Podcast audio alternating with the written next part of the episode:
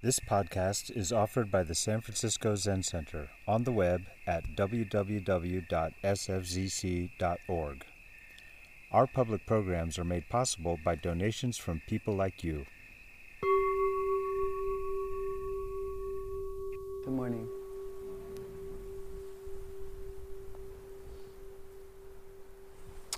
I've written in large letters at the top of my, or I didn't write it, I typed it. Uh, is that so? Uh, so I have a true story to share starting this morning, uh, to start with this morning. So I think yesterday I said something like, I don't know if I'm helpful or not, which is true. I don't know. And then a student came to see me and said, I think you're helpful. And suddenly I fit my robes. Great. Felt great. Not too long after that, a student came and said, I don't think you're helpful. And my robes got very big. And I felt pretty small. Um, so that's how it is, right? Praise and blame, up and down, good and bad, right way, wrong way. So it reminded me of a story. You know, first I was kind of like, mm. I like that other one better than this one. Um, so I had to work that through. And then, then I thought, hey, that's a story about that that Reb used to tell. That um, he said there was a, a monk in a village in China who um, was practicing very hard. And, and then one day there was a loud knock on the door, and the farmer came and said, You rotten monk, you're the worst monk that ever lived. You got my daughter pregnant. And he hands him a baby and says, You take care of the baby. And the monk says, Is that so? And then a while later, don't know how long, I hope not too long for the baby's sake, uh, the farmer comes back and he says, I'm so sorry. It was the boy next door who got my daughter pregnant. And uh, you are the best monk that ever lived. Can I have the baby back? And uh, the monk says, Is that so? He gives him the baby. So that's a good story, but the, what better part of the story was later on, Reb said, after many years of thinking of the answer of, Is that so, is kind of sassy. Is that so? Oh, yeah? You know, as he got older, he said, it got deeper. Like, is that so? Am I the worst monk that ever lived? Am I the best monk? How do we know? You know, two sides of the same coin. So this is our practice, is to keep looking at both sides, you know, not falling into the pit of one or the other, which is what we tend to do. Seeing ourselves as worst or best, but to keep turning the question, is that so? I should think about that. I would like to be helpful, but I don't know. I don't even know how. so, anyway, so I'll just give you a talk. That's, that's what I can do. During a recent senior seminar, uh, which I enjoy very much, with Tenshin Roshi, my long, long teacher, many years. I knew him when he was a young man. Um, we, we, were talking about the 16 Bodhisattva precepts, and Paul Discoe, another venerable senior teacher and master architect, he uh, builder, he built this zendo in very short order, temporary building, now 40 years, I think. Um, and the guest house at Green many other wonderful buildings in the world. So anyway, Paul's part of that seminar, and uh, we were talking about the precepts, and Paul said, the one thing I remember Suzuki Roshi said about the precepts is the only precept is not to make two. So I think that's a good summary not to make two, not to split. So, um, in this teaching that we're studying uh, in the seminar about the precepts, uh, Reb's translating some quite wonderful text that he's translating with some help from a person at Stanford. It says that because self and other are not separate, are not two, when people steal from others, they are never satisfied. And then it says, if one penetrates the Dharma of no self, one cannot kill. Killing is due to the selfish mind. If one thoroughly penetrates the Dharma of no self, the precept of not stealing also appears. When one thoroughly penetrates the Dharma of no self, the precept of not committing improper sexual acts appears. Bodhisattva precepts are about joyful communion based on the vow to be enlightened with all beings on earth. It is not about getting rid of defilements or purifying that which is already pure. So, today, as I'm talking about the three pure precepts in terms of the relative truth, I think it's important for us to keep in mind that in this school, this is a uh, teaching by a person, a Soto Zen teaching master, in this school, that the precepts are an expression of the ultimate truth, which is based on the non dual nature of reality. They're not making two. And that there is where I hope this hope, uh, where I hope this talk ends up, is it not making two. So, to begin with, I want to say a few things about one of my very favorite Zen teachers, um, John Cage. I actually, it's very funny, but uh, I was probably in my early 20s and just starting college, and I went with a friend to a concert in Mills, at Mills College in East Bay. And this is back in the mid 60s. And it turned out to be a performance by this young musician, John Cage. Um, I knew nothing about John Cage. Uh, and he played a piece, kind of played a, played a piece called Water Walk, which I uh, remember as mostly like I don't believe I, this is happening. It was, I was kind of awestruck by what he did.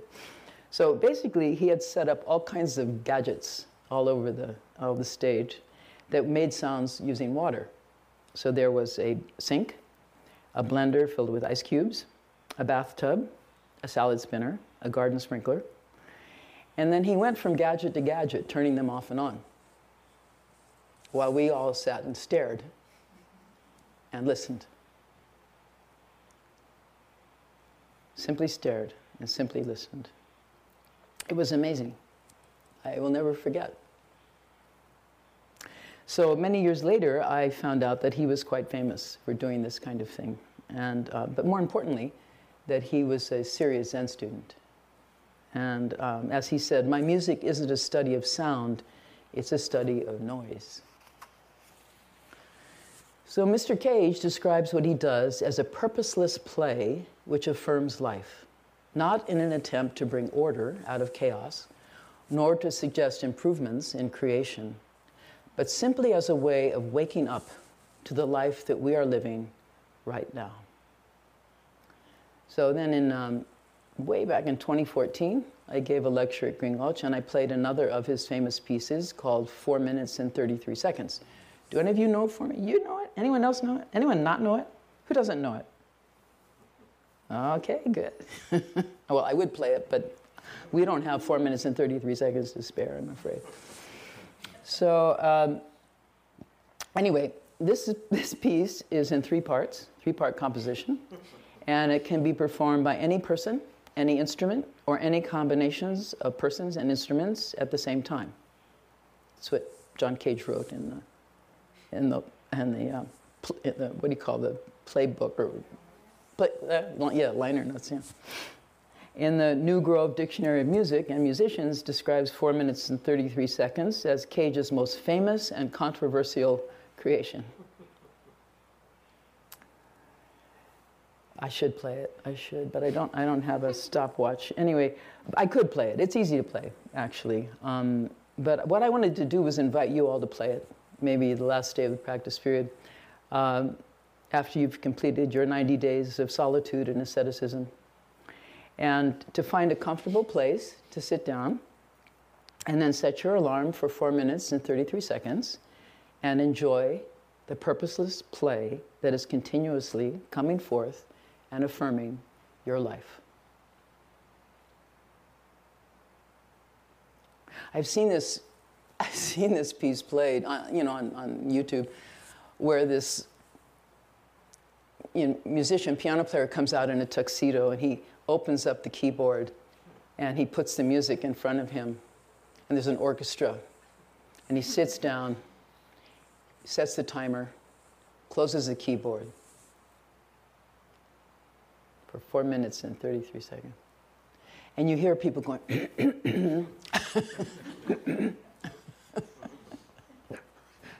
squirm, squirm, squirm. It's very long, four minutes and 33 seconds, as it turns out. Anyway, sheer delight. Um, so, so here's some more words about affirming our life from Dogen Zenji. The one great matter is nothing other than Buddha's darshana. That is opening, displaying, realizing, and entering the reality of all beings. You must now believe that the Buddha's insight is nothing other than your own mind, the purposeless play of your own mind.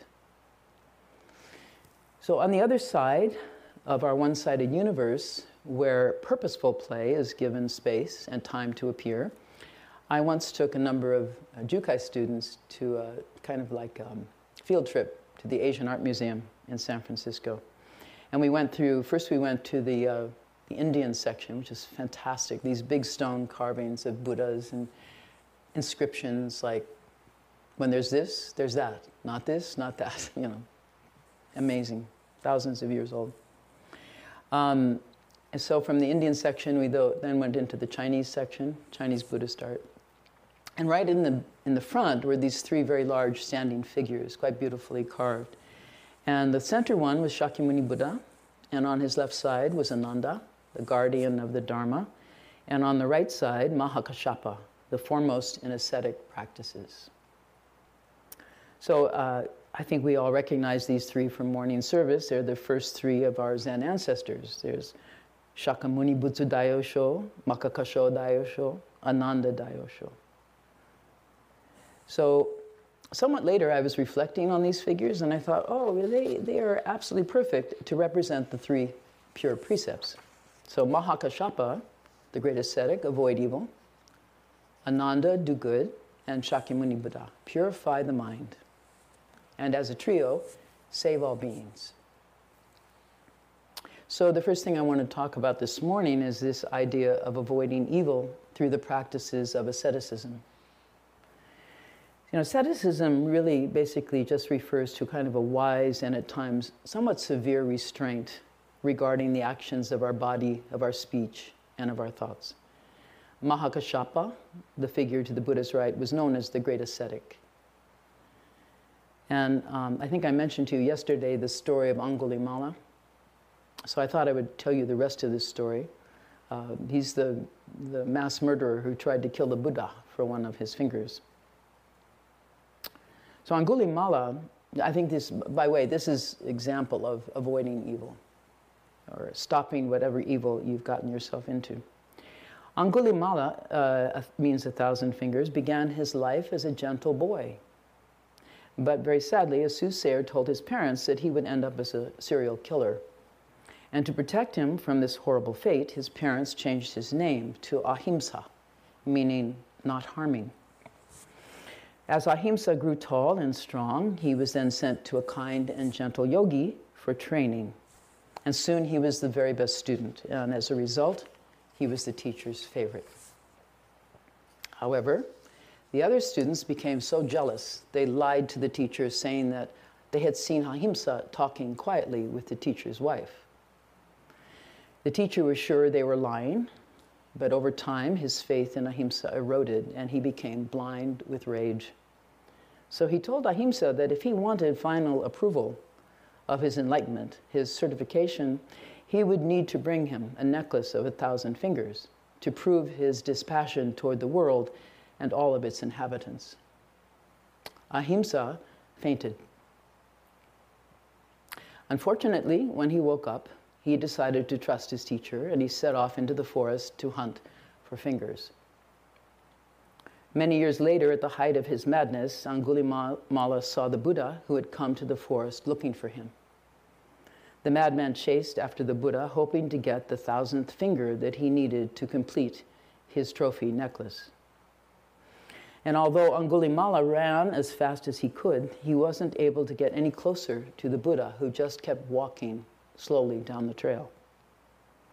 And then, in desperation, he yelled to the Buddha, Stop! Stop. And the Buddha turned and faced him and said, You stop. And so he did. So, this was the beginning of Angulimala's practice of renouncing evil. And by virtue of his sincere practice, over time he recovered his sanity and was ordained as a novice monk. And then one day, while he was out on his begging rounds, the people of a village where he had done such great harm recognized him and stoned him to death. Knowing this was the result of his past evil actions, his mind, his karmic consciousness, at last was at peace. So basically, asceticism supports a practitioner in not getting carried away by their thoughts, beliefs, perceptions, or feelings, what the Dalai Lama calls pathological emotions. There are the pathologies of attachment, called greed, you've got to have it. The pathologies of revulsion, hatred, you've got to get rid of it both of which are grounded in the pathology of delusion about the true nature of reality, which, as Suzuki Roshi said, is not true.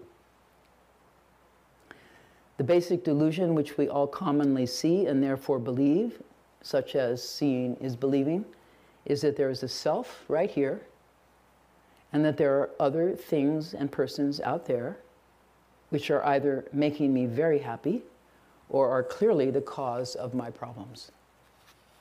Is that so? It's been well documented throughout human history that extremely bad behavior flows from that mistaken belief that someone out there is doing me wrong. The pathology of delusion is known as the double barrier, which must be broken through in order to wake up. The first is the barrier of belief in a self, the second is the barrier in belief of the other. So in English, this word asceticism comes from a Greek word having to do with training athletes for the Olympics. It's basically a form of strenuous exercise, asceticism. And there are a number of other words referring to this kind of effort that one makes to master traditions involving ritual or art or craft. John Cage was a highly trained musician. He was an excellent excellent craftsman who knew exactly what he was doing when he wrote down four minutes and 33 seconds in three movements on a sheet of paper used for musical composition. The words religion and yoga both mean to bind or to commit, and the word discipline means to learn or to train. And even the word study originally meant to apply oneself with painstaking zeal. So, you know, of course, there are extreme versions of asceticism, as we've all heard. Many of them are familiar to us through the practices that the young prince underwent after he left the palace. Siddhartha undertook the beginning of a quest for freedom by nearly starving himself to death. He lived outdoors in all seasons. He didn't bathe. He held his breath until he got terrible headaches. And he engaged in long hours of meditative trance. It was Sumedha, the yogi who became our Buddha, who had proclaimed, I am determined at the beginning of his long bodhisattva pilgrimage, including all the Jataka tales that I told you about yesterday. Determined to break the hold that his mind had on his belief in a separate self, a self that was terribly estranged from the universe that surrounded him and that was giving him his life, until on that quite ordinary mor- morning, he was not estranged any longer. And yet, it was through such severe and sincere practice that Siddhartha came to realize what he called the middle way a path between the extremes of sensory deprivation, asceticism on one hand, and indulgence in sensory pleasure or decadence on the other hand. So it's because of that insight, his darshana, that the Buddha declared in his first sermon the middle way, avoiding the extremes, is the most beneficial path for the development of a truly mature human being. A being who, in the Buddhist tradition, is awakened moment after moment, both into and by this very life. A life filled with mystery and wonder and service to others. Self receiving, self employing samadhi, the true reality of all beings and all things. So, although asceticism, as represented by Mahakashapa, remains a very important part of our Zen training program, the real question is to what degree and to what end? This is a good question for us to be asking ourselves at this time and in this place. Just as it has been throughout the history of not only the Buddhist tradition, but all religious traditions. You know, how far do we humans need to go? And more importantly, go where? Ditsang asked Fayan, Where are you going? Fayan said, Around on pilgrimage. Ditsang said, What is the purpose of pilgrimage? Fayan said, I don't know. Ditsang said, Not knowing is nearest. So, for those who go too far in their ascetic zeal, there's Ananda standing on the other side of the Buddha. Ananda was the Buddha's cousin and lifelong attendant his Anja, whose name means joy or bliss, and who is characterized in the earliest teachings as kindly, unselfish, generous, and thoughtful towards others. Ananda enjoyed playing with children and spending time with women. He's also portrayed as large bodied, unlike Mahakashapa, who appears thin as a rail. Ananda, for the most part, was a happy man and he too is a perfect model for a spiritually satisfying life, as well as for the second pure precept doing all good. Ananda became famous, among other things that he did that were kindly, for beseeching the Buddha to allow women, such as his aunt, his mother, and his sisters, to enter into the Sangha as fully ordained nuns which the Buddha eventually allowed, however, not before imposing on them an extra set of regulations, which made them, the female monks, subservient to all male monks, regardless of their rank or their age. An aspect of the Buddhist tradition that, among a few other things, such as race and age and ability, has yet to be fully worked out.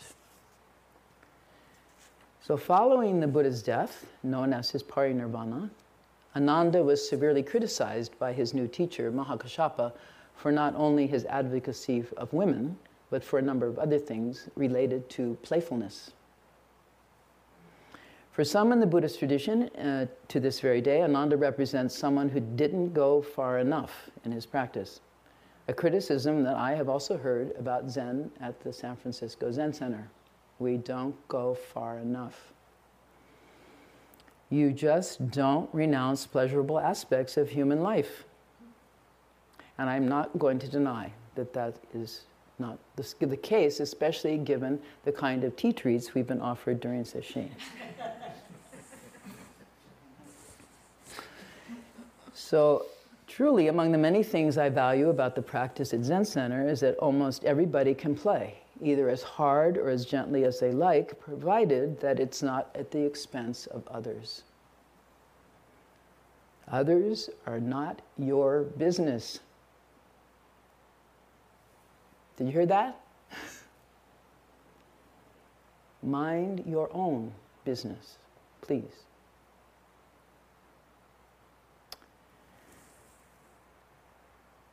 Lost my place. oh no. Close the curtain. Okay.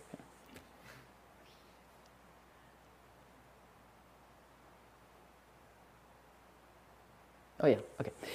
Okay, so for me, these two, Mahakashapa representing asceticism and Ananda representing pleasure, are simply the guardrails on the pathway to awakening, each one personifying the extremes by which we navigate the middle way.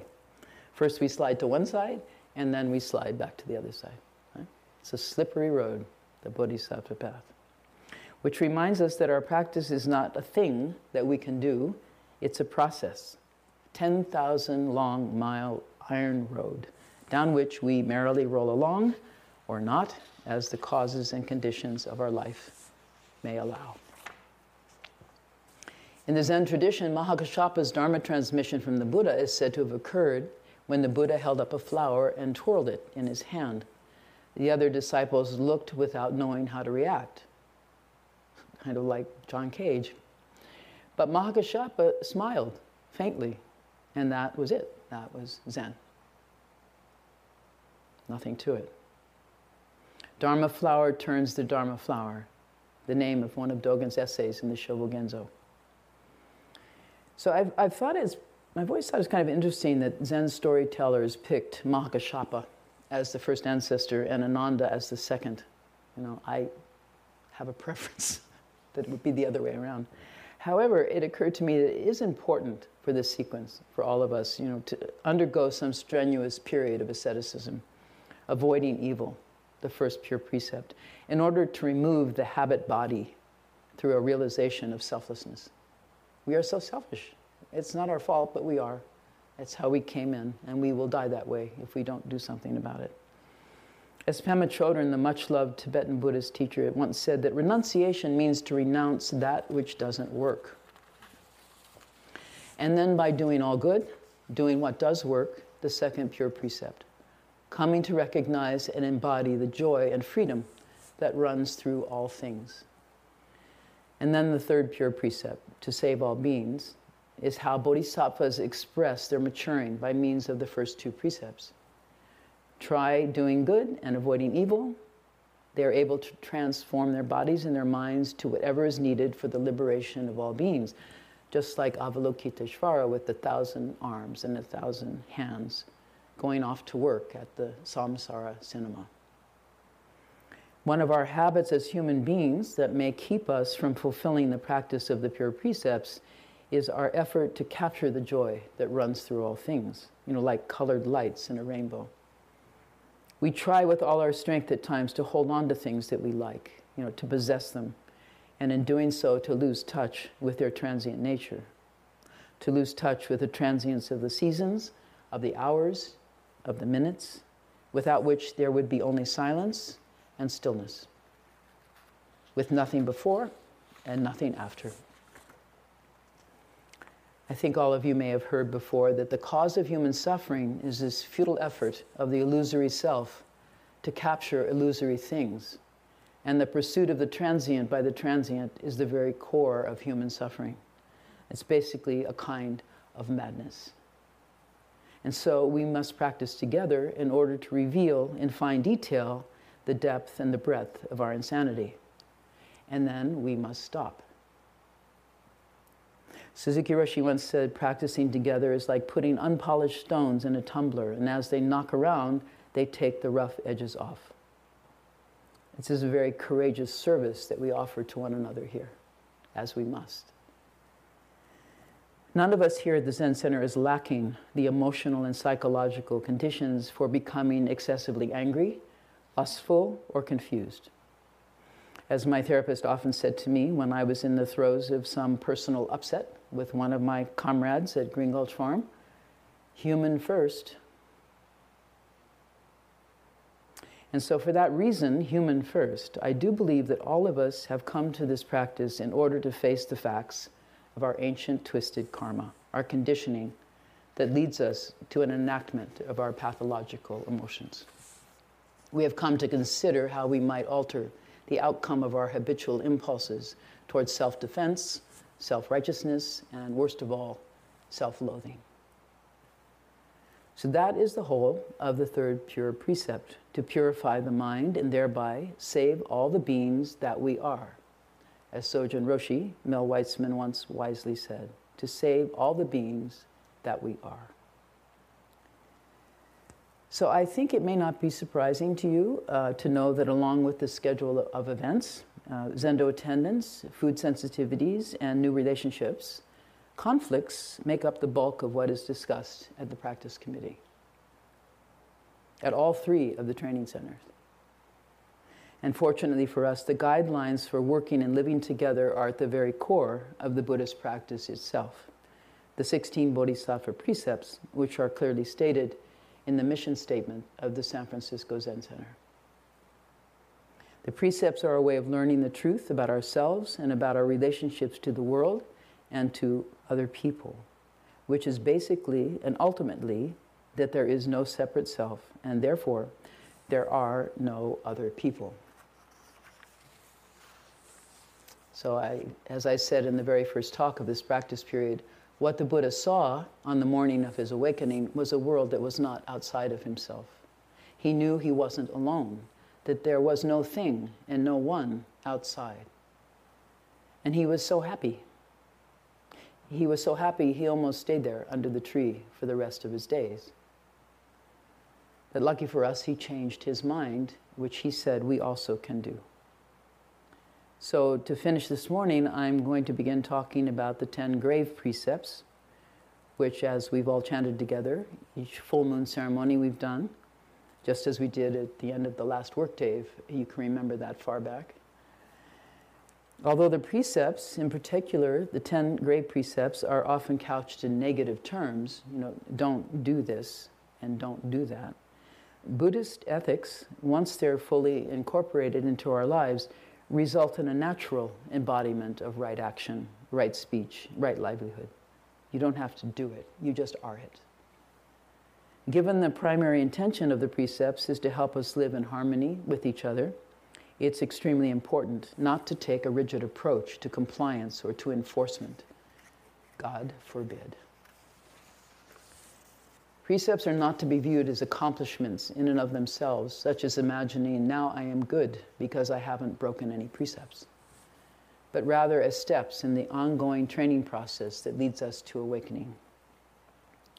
And then, how will you know when you're awake? You'll know because that's the kind of person you've become a person who lives a life of precepts.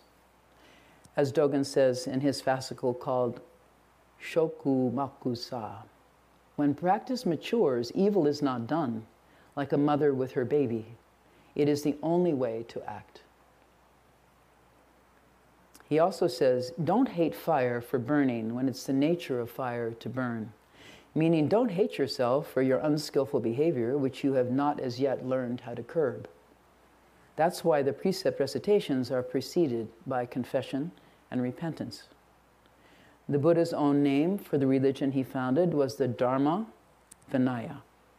Dharma, universal truth that brings relief from suffering, and Vinaya, the guidelines given in accordance with the needs of his disciples which he gave one by one as they came to study the Dharma, bringing their untrained selves with him as they arrived, as do we all.